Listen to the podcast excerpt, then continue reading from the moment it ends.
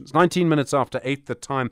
Let's check in with the Western Cape very briefly and a claim from the ANC in the Western Cape that basically proper housing is reserved only for elite people. I suppose you can read that phrase how you like. And there have been huge issues with accommodation in the Western Cape, uh, like in other places, uh, people moving into cities. Um, and in a way, it's also about sort of the apartheid spatial geography that still kind of defines almost everywhere that we live. Pat Marran is the spokesperson for uh, human settlements for the ANC in the Western Cape legislature.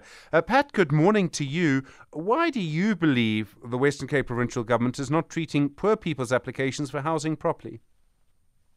Morning, Stephen, and good morning to your listeners. Stephen, if you look, for instance, at the uh, budget speech of the Ministry of Infrastructure last year, at the beginning of the financial year, the MEC promised 11,000 housing opportunities, um, more than 8,000 top structures that were supposed to be erected, and more than 2,400 uh, server sites uh, that would have been uh, serviced. None of those promises have come to a real. last Friday, for instance, we had the meeting, the infrastructure meeting, where we have received a report from the department where they have set targets for themselves, and critical targets have not been met.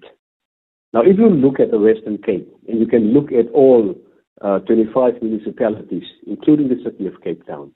Uh, the spatial planning and the houses that we have built are on the peripheries of uh, of, of, of, of, of those uh, spatial plannings.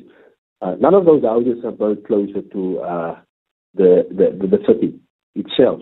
And therefore, the ANC in the Western Cape are of the opinion that uh, houses closer to the city, closer to job opportunities, are only for the, the, the privileged ones.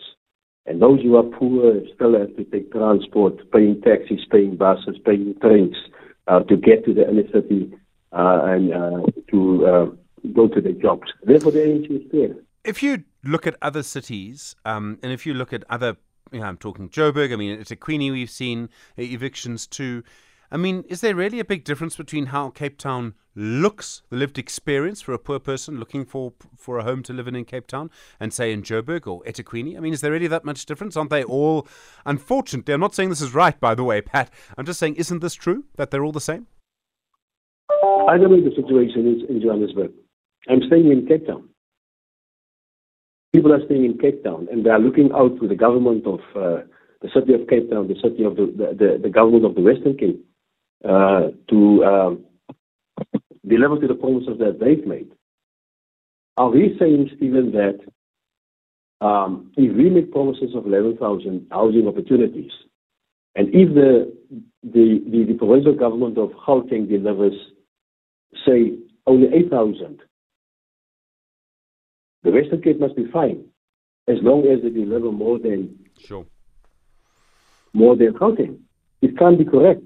We are now saying that even if the city of Cape Town can deliver 20,000, the, the, the, the, citizens of these provinces are happy when, this, when, when, when the government only delivers 5,000, as long as it's more than Gauteng.